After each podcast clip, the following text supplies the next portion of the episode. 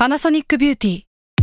มากกว่าเครื่องเป่าผมด้วยนาโนอีเทคโนโลยีล่าสุดที่จะเปลี่ยนทุกประสบการณ์ที่คุณเคยมีนาโนอีมอยส์เจอร์พลัสเพิ่มความชุ่มชื้นให้เส้นผมหลังใช้งานมากขึ้นถึง 18 เท่า พร้อมชะลอการเฟดของสีผมสำหรับคนชอบทำสีผม ดูแลความชุ่มชื้นทั้งเส้นผม หนังศีรษะและผิวคุณ Panasonic NA0J มีเทคโนโลยีนาโนอีที่ care only you s a l ม o n PODCAST มัน สด อร่อย ร่วมสร้างสรรค์โดย ภาพดี ทวีสุข นี่คือพอดแคสต์เจาะลึกเรื่องราวของโรคภัย ที่ใครๆก็อ่านไม่เคยรู้กับโรคภัยใครรู้ สวัสดีครับ พบกับรายการโรคภัยใครรู้ครับ กับผมเช่นเคยเอกพรศรีสุขทวีรัตน์แล้วก็พี่หมอเล็กครับ ผู้ช่วยศาสตราจารย์ดรนายแพทย์กิติพงศ์สุนทราภา อาจารย์ภาควิชาเภสัชวิทยาคณะแพทยศาสตร์ศิริราชพยาบาล มหาวิทยาลัยมหิดลนะครับ สวัสดีครับพี่หมอเล็กครับ สวัสดีคุณเอกและคุณผู้ฟังทุกๆท่านนะครับ ครับ และวันนี้ครับเราก็ยังพูดคุยกันถึงเรื่องโรคมะเร็งครับนะครับ แต่มะเร็งที่เราจะพูดถึงในวันนี้เนี่ยก็คือมะเร็งตับ มะเร็งตับนี่มันก็มีสาเหตุอืมมาอย่างอื่นอีกเยอะนอกจากเรื่องเล่าใช่ครับนะ แล้ววันนี้ครับเราก็มีวิทยากรพิเศษนะครับรองศาสตราจารย์นายแพทย์หม่อมหลวงทยากิติยากรครับจากภาควิชาอายุรศาสตร์คณะแพทยศาสตร์โรงพยาบาลรามาธิบดีนะครับคุณหมอทยาครับ สวัสดีครับ สวัสดีครับ ที่บอกว่าตับแข็งก็นำไปสู่มะเร็งตับเนี่ย อันนี้ไอความเข้าใจเดิมนี่ถูกร้อยเปอร์เซ็นหรือถูกครึ่งหนึ่งหรือว่าไม่ถูกเลยฮะอะได้ครับ เดี๋ยวขอถอยไปอีกอ่าสเต็ปหนึ่งก่อนได้ไหมครับ ก็คือว่าอยากจะอธิบายเรื่องคำว่ามะเร็งตับอะครับ จริงๆแล้วถ้าความเข้าใจทั่วไปนะครับ มันมีมะเร็งตับอยู่ 3 กลุ่มใหญ่ ๆนะครับ ก็คือมะเร็งตับที่มาจากเนื้อตับเอง อันนี้เดี๋ยวเราคุยกันนะครับ เพราะอันนี้คือเฉพาะเจาะจงเนี่ยก็คือมักจะพูดถึงกลุ่มนี้ แต่มันจะมีมะเร็งตับ หรือมะเร็งที่อยู่ในตับอีก 2 กลุ่มนะครับใหญ่ ๆ ที่เจอได้ในประเทศไทยก็คือ มะเร็งที่เกิดจากท่อน้ำดี หรือท่อระบายของตับนะครับ ซึ่งซึ่งประเทศไทยเนี่ยเป็น ที่ที่เกิดขึ้นเยอะมากในเทียบกับที่อื่นในโลกอะนะครับครับ แล้วก็จะมีมะเร็งที่อ่าหมอมักจะไม่เรียกว่าเป็นมะเร็งตับ แต่ว่าประชาชนอาจจะนึกว่าเป็นมะเร็งตับก็คือมะเร็งที่กระจายมาจากจุดอื่น มาลงที่ตับนะครับ เพราะตับเป็นตัวรับอ่าการกระจายที่เจอได้บ่อยนะครับขอวันเนี้ยขอพูดถึงมะเร็งตับที่เป็นมะเร็งในเนื้อตับเองนะครับ ครับ ส่วนใหญ่เกิดขึ้นในคนที่เป็นตับแข็ง ครับ แต่ก็จะมีเกิดขึ้นได้ในคนที่ไม่ยังไม่ตับแข็งก็มีครับ อืมคือโผล่มาปุ๊บเป็นมะเร็งเลย ส่วนใหญ่จะเป็นมีโรคตับอยู่แล้ว แต่อาจจะยังไม่ถึงขั้นตับแข็งครับ ครับอ่าอย่างเช่นไวรัส B แต่ว่าโดยรวมแล้วเนี่ยอ่าคนที่เป็นมะเร็งตับชนิดเนี้ยก็อ่าภาษาอังกฤษเรียกว่า hepatocellular carcinoma หรือว่าครับ HCC นะครับ ตัวย่อนะฮะอาจจะมาจากแอลกอฮอล์อย่างที่ทุกคนทราบ แต่ว่าในประเทศไทยเองเนี่ยก็ไวรัส B เนี่ยเป็นตัวหลักนะครับ แล้วก็ไวรัส C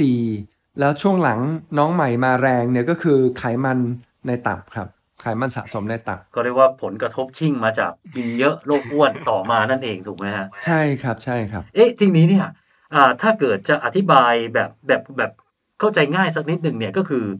แปลว่าที่มาที่จะมาสู่มะเร็งตับ ก็คือตับแข็งเป็นช่องทางหนึ่ง ใช่ครับ ใช่เลยครับ ช่องทางหลักเลยแหละครับ ครับ เอ๊ะทีนี้เนี่ยมันมันจะเหมือนกับมะเร็งชนิดอื่น ๆ ด้วยไหมฮะที่ว่าจริง ๆ แล้วเนี่ยมันก็อาจจะอยู่ๆเซลล์มันก็เปลี่ยนไป จากการที่ไม่ได้มีอะไรกระตุ้นเลยเนี่ยเอ๊ะมันมันพอจะมีสาเหตุแบบนี้บ้างไหมฮะอ่าอันนี้เป็นคำถามที่ดีนะครับ ส่วนใหญ่ 90 กว่าเปอร์เซ็นต์นะครับอ่าส่วนใหญ่คนที่เป็นมะเร็งตับ ชนิดเนี้ยจะมีโรคตับอยู่แล้วครับ อยู่อยู่ดีๆเนี่ยมักจะไม่เกิดขึ้น นะครับนอกจากบางคนอาจจะมีพันธุกรรมผิดปกติหรืออะไรอย่างเงี้ยครับก็ก็เป็นไปได้แต่ว่าอ่าส่วนใหญ่เนี่ยจะมีโรคตับเรื้อรังอยู่แล้วครับเออมันจะต่างจากมะเร็งชนิดอื่นนะเพราะมะเร็งชนิดอื่นอย่างเช่นสมมติปอดนะก็มีเยอะที่เออคนเขาก็ไม่ได้สูบบุหรี่ ไม่ได้มีปัจจัยเสี่ยงอะไรมาก อยู่ๆมันก็มีเซลล์มะเร็งเกิดขึ้นใช่แต่ตับเนี่ยจะอีกแบบหนึ่ง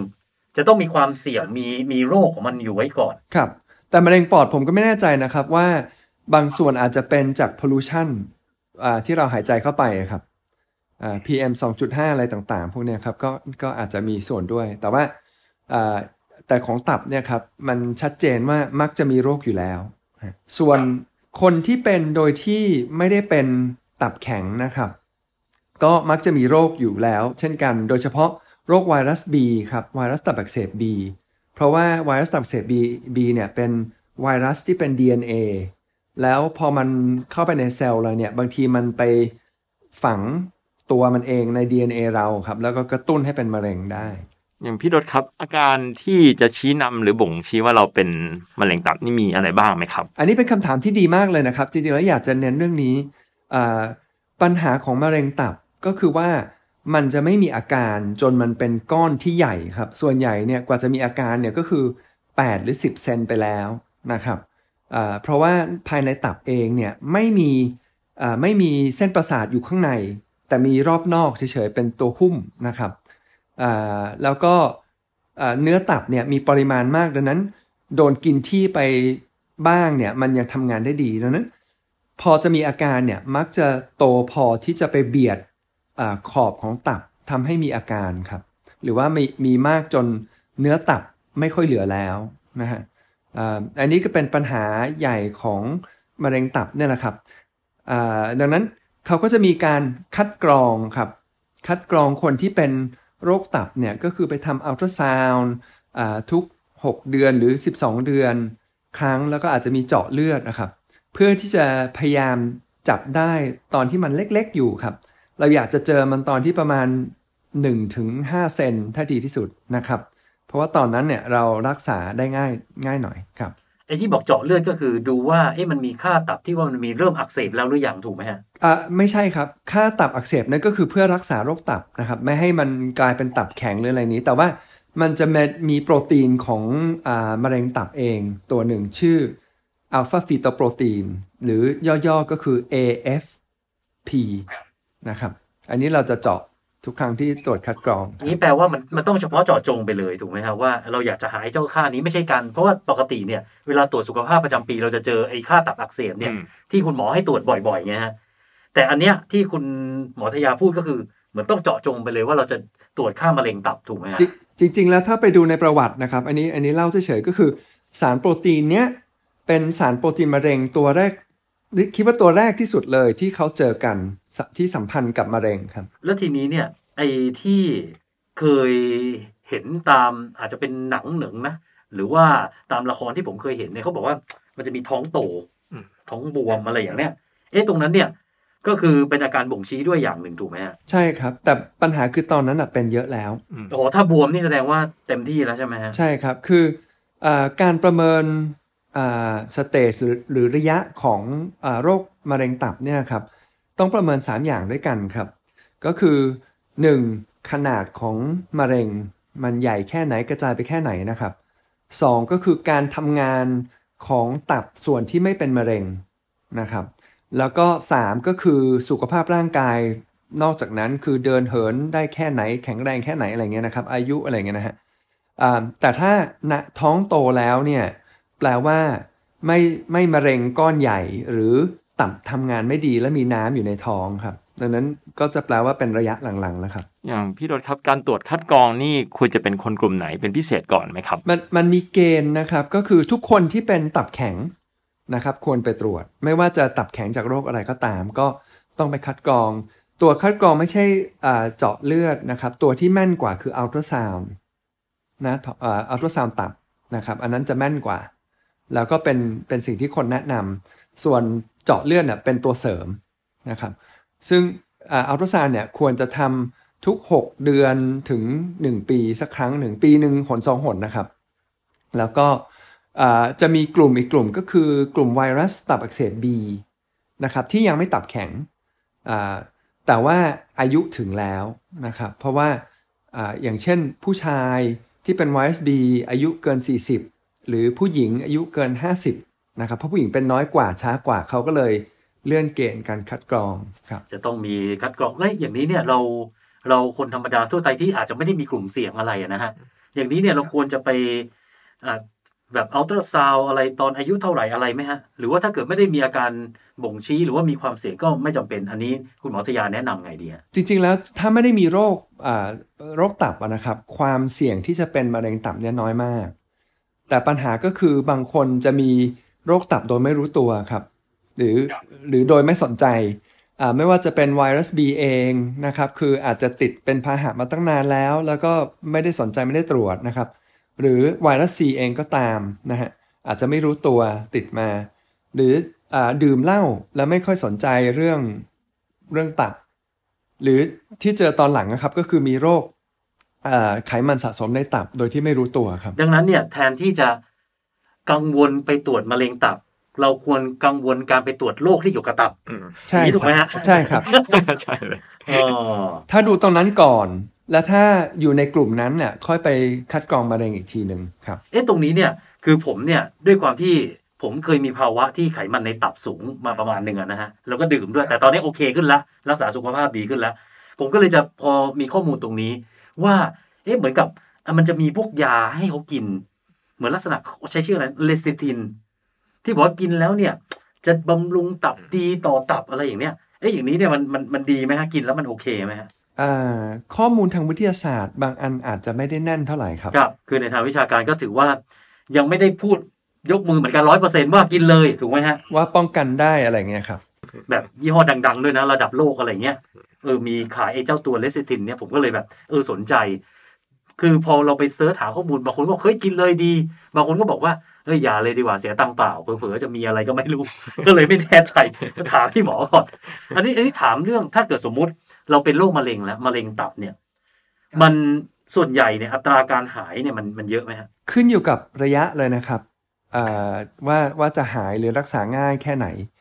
สมมติว่าระยะต้นๆที่ก้อนเล็กนะครับ ร่างกายแข็งแรงดีตับตับทำงานดีเนี่ย เราก็จะตัดออกหรือจะจี้ออกก็ได้ครับ ถ้าเล็กพอก็จี้ได้นะฮะก็ก็แล้วก็ต้องรักษาโรคตับด้วยนะครับ เพราะว่าถ้าไม่รักษาโรคตับเนี่ยมันก็จะเกิดมันก็จะงอกขึ้นมาใหม่นะครับ แต่ว่าอย่างนั้นเนี่ยอโอกาสหายเนี่ย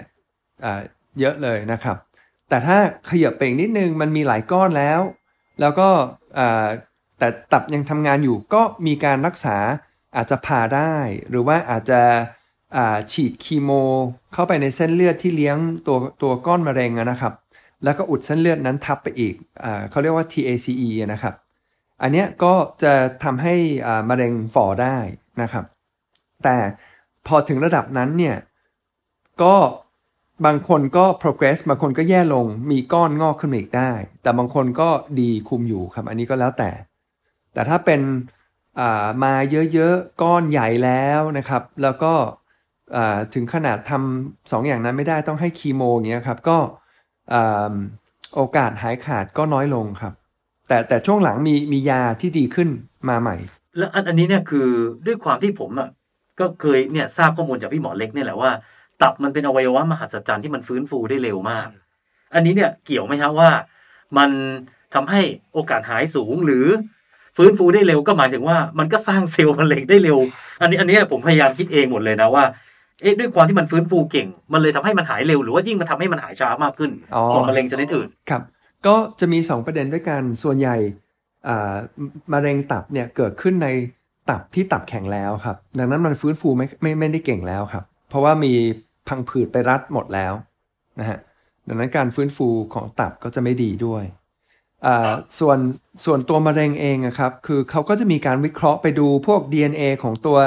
มะเร็งเอง แล้วพบว่ามันมีกลุ่มย่อยหมายความว่ามะเร็งบางบางก้อนก็จะโตเร็วแล้วก็แบบกระจายเร็วนะฮะแต่บางก้อนก็อาจจะโตช้าหน่อย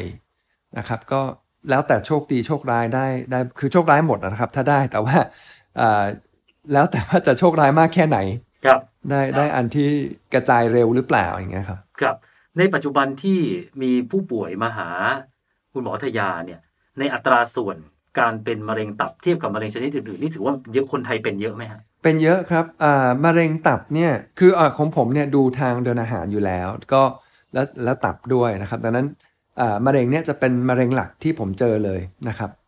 รองลงมาก็เป็นมะเร็งลำไส้ที่เราเคยคุยกันนะส่วนใหญ่จะเจอก็คือถ้าเป็นคนไข้ที่ดูเรื่องโรคตับอยู่แล้ว ก็จะเจอในอ่าระยะที่ต้นๆนะครับก้อนเล็กๆ อย่างเงี้ยครับแต่ว่าถ้าสมมติส่งต่อมาจากโรงพยาบาลอื่นที่เขาเจอเนี่ยหรือเพราะมีอาการเดินเข้ามาเพราะมีอาการเนี่ยก็จะเป็นก้อนโตครับก็รักษายากขึ้นจะถือว่าเจออยู่ตลอดถ้าเกิดเป็นหมอที่ดูด้านนี้เนี่ยมันก็จะมาเรื่อยใช่ครับเป็น มะเร็งอันนี้ต้องบอกว่าเป็นมะเร็ง top top 5 ในสาเหตุการตายจากมะเร็งของประเทศนะครับtop top 3 1 หรือ2อ่าบางทีอาจจะ 3สำหรับผู้ชายครับ ของผู้หญิงประมาณอันดับ 5 ประมาณนี้ๆของผู้ชายเป็นเยอะเหรอฮะใช่ครับผู้ชายเป็นมากกว่าครับนี่นี่นี่เกี่ยวว่าเพราะการใช้ชีวิตแบบผู้ชายปะกินเหล้าอะไรอย่างเงี้ยอาจจะอาจจะเป็นได้ครับ อาจจะเป็นได้ครับ อย่างพี่ดศครับการรักษาปัจจุบันนอกจากคีโมผ่าตัดแล้วเนี่ยมีอย่างอื่นไหมครับที่ใหม่ขึ้นเรื่อย ๆ อย่างเงี้ยครับ ก็จริง ๆ แล้วตัวคีโมที่เรียกว่าคีโมนะครับที่ที่เราใช้กันเนี่ยจริง ๆ แล้วไม่ใช่คีโมแบบดั้งเดิมที่เรารู้จักกันนะฮะแต่มันจะเป็นยากลุ่ม ที่มุ่งเป้าไปไปไปทำร้ายบางส่วนของกระบวนการของมะเร็งนะครับอะอันที่ทุกคนรู้จักกันในในในฟิลนี้นะครับก็คือสราฟนิบก็เป็นยาที่ไปทำร้ายการองอกของเส้นเลือดใหม่ ที่จะไปเลี้ยงมะเร็งนะครับมันก็จะไปยับยั้งตรงนั้นแล้วบางทีทำให้ตัวมะเร็งฝ่อได้ด้วยนะครับ แต่มันก็จะมียากลุ่มใหม่ ล่าสุดปีที่แล้วเพิ่งตีพิมพ์ออกมานี่ดูดีมากนะครับ ก็คือเป็นยามียาคล้ายๆสลัฟฟนิบตัวหนึ่ง แต่มียาอีกตัวกระตุ้นภูมิครับที่เรารู้กันรู้จักกันก็คือ immunotherapy ก็คือการกระตุ้นภูมิต้านทานให้ไปสู้กับมะเร็งนะครับก็ใช้คอมบิเนชันสองตัวเนี้ยผลดูดีมากเลยนะครับ และเห็นพี่หมอทยาบอกว่ามีอาหารที่ถ้าเป็นไปได้ให้หลีกเลี่ยง อืมอะไออาหารตัวนี้เนี่ยคืออะไรฮะอ่าแนะนำว่าหลีกเลี่ยงถั่วลิสงกับพริกป่นครับ เพราะว่าครับอ่ามันจะมีเชื้อราอ่าปะปนอยู่ได้ครับครับไอไอไอถั่วถั่วลิสงที่พูดถึงเนี่ย หมายถึงถั่วสมมุติมาเป็นฝักสดๆ ต้มกินอย่างนี้เลยเหรอฮะหรือว่าถั่วลิสงแบบไหนเพราะว่ามันมีแปรรูปเยอะอ๋อถ้าถ้าถั่วลิสงที่ไม่ได้ค้างคาอยู่นานก็ก็คงทานได้มาครับ แต่ว่าถ้าอ่า มีอยู่นานแล้วเนี่ยอาจจะต้องระวังพวกอ่าเชื้อราขึ้นนะครับอ๋อเพราะหลักใหญ่ใจความก็คือถั่วลิสงกับพริกป่นตรงนี้เนี่ยมันจะมีเชื้อราถูกไหมฮะใช่ครับ เชื้อราแอฟลาท็อกซินนะครับเอ๊ะแล้วถ้าเกิดสมมุติ มันอยู่ในก๋วยเตี๋ยวอย่างเงี้ยเอาไปต้มเดือดๆร้อนๆแล้วก็แบบใส่ถั่วลิสง หรือว่าใส่ไอพริกป่นเหล่าเนี้ยเอ้ยมันก็ไม่น่าจะเป็นไรป่ะฮะเพราะว่าก็น่าก็น่าจะฆ่าเชื้อโรคอะไรตายไปหมดแล้วบังเอิญเชื้อรานี้ทนมากครับ คือต้องเผาสักเกรียมแบบ ไปเลย ค่อยค่อยตายคทรับ นทนนี่แบบอ่าประมาณไหนฮะ ประมาณแบบเผาเหี้ยนๆอะไรอย่างงี้ ซึ่งมันก็จะไม่เหลือถั่วแล้วถูกไหมน้ำน้ำเดือดก็ยังไม่ตายครับ ร้อยร้อยองศาก็ไม่ตายครับ โอ้โห โอ้ทำไมมันทนขนาดนี้ ใช่ครับ แล้วอันอันนี้ผมถามนะเพราะเพราะผมเนี่ยเป็นคนกินก๋วยเตี๋ยวแล้วผมปรุงพริกป่นบ่อย อืม ถ้าเกิดมันซีลมาแบบนึกออกไหมฮะ เดี๋ยวนี้มันมีแพ็กเกจห่อแบบห่อเล็กอะ ที่มันซีลไว้เรียบร้อยอย่างเนี้ย อย่างนั้นอะโอเคไหมปลอดภัยไหมอันนี้ไม่ทราบครับ ไม่ไม่รู้ว่ามันค้างคาอยู่ก่อนเข้าถุง ก่อนเข้าซองแค่ไหนคขึ้รับนอยู่กับผู้ผลิตด้วยนะผมก็ขึ้นอยู่กับผู้ผลิตด้วย ดังนั้นถ้าเป็นไปได้หลีกเลี่ยงดีกว่า ให้ไปกินพริกสด ถ้าถั่วก็อาจจะต้องแบบต้มใหม่ๆ เองมาจากสดๆต้มเองอะไรอย่างเงี้ยก็น่าจะปลอดภัยกว่าอืมแต่มีมีอ่าของดีที่ดื่มได้ช่วยป้องกันนะครับมะเร็งเนี่ยกับ ก็คือถ้าเป็นคนชอบกาแฟนะครับ ถ้าดื่มกาแฟดำสดเนี่ยจะลดความเสี่ยงการเป็นมะเร็งครับอืมเขาดีครับผมชอบด้วยเออผมก็ดื่ม แต่ว่าอย่าไปใส่น้ำตาลหรือนมหรือน้ำเชื่อมนะครับ ไม่งั้นเดี๋ยวจะเป็นไขมันสะสมในตับอีก แล้วอะแล้วถ้าถ้าเป็นสารแทนความหวานอะ อย่างผมเนี่ยผมกินกาแฟดำใส่อีโคอย่างเนี้ยโอเคไหมฮะก็เราก็ไม่ค่อยแนะนำอะครับ เพราะว่าเท่าที่อ่านมาก็ มันมันมีปัญหากับการเปลี่ยนแบคทีเรียในลำไส้เหมือนกันครับ ดังนั้นเลี่ยงได้เลี่ยงดีกว่า กินกาแฟขมๆนะครับ ครับ ปรับลิ้นครับดีสุดปรับลิ้น เมื่อก่อนผมก็ดื่มพวกแบบเติมนู่นเติมนี่ครับ แต่ตอนนี้ก็พออ่านงานวิจัยเนี่ยแล้วปรับให้ชอบกาแฟดำอย่างเดียวเลยครับเอาละฮะวันนี้ขอบคุณพี่หมอทยามากเลยนะครับ ที่ให้ความรู้วันนี้นะครับครับ ขอบคุณครับคุณผู้ฟังนะครับ ถ้าเกิดมีคำถามติชมรายการก็ส่งกันมาได้ครับในเพจของ Salmon Podcast หรือว่าภาพดีทวีสุขนะครับ หรือว่านะอยากจะแนะนำอยากจะให้พูดเรื่องไหนเนี่ยก็ลองส่งกันมาดูนะครับเผื่อเราจะเอามาออกในรายการของเราด้วยนะครับรบวันนี้คุณหมอทยาพี่หมอเล็กและผมเอกพรลาไปก่อนนะครับ สวัสดีครับ สวัสดีครับ สวัสดีครับ